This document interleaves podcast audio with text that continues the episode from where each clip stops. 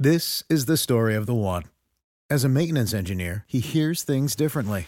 To the untrained ear, everything on his shop floor might sound fine, but he can hear gears grinding or a belt slipping. So he steps in to fix the problem at hand before it gets out of hand. And he knows Grainger's got the right product he needs to get the job done, which is music to his ears. Call, clickgrainger.com, or just stop by. Grainger, for the ones who get it done. L'Italia sta scomparendo, ha scritto Elon Musk, padre di sette figli, rispondendo su Twitter al messaggio di un utente che aveva ricordato il calo di nascite nel nostro paese.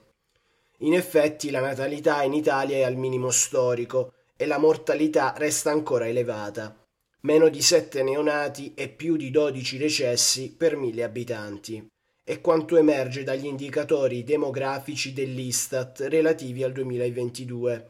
Per la prima volta dall'Unità d'Italia i nati sono scesi sotto la soglia delle 400.000 unità, attestandosi a 393.000.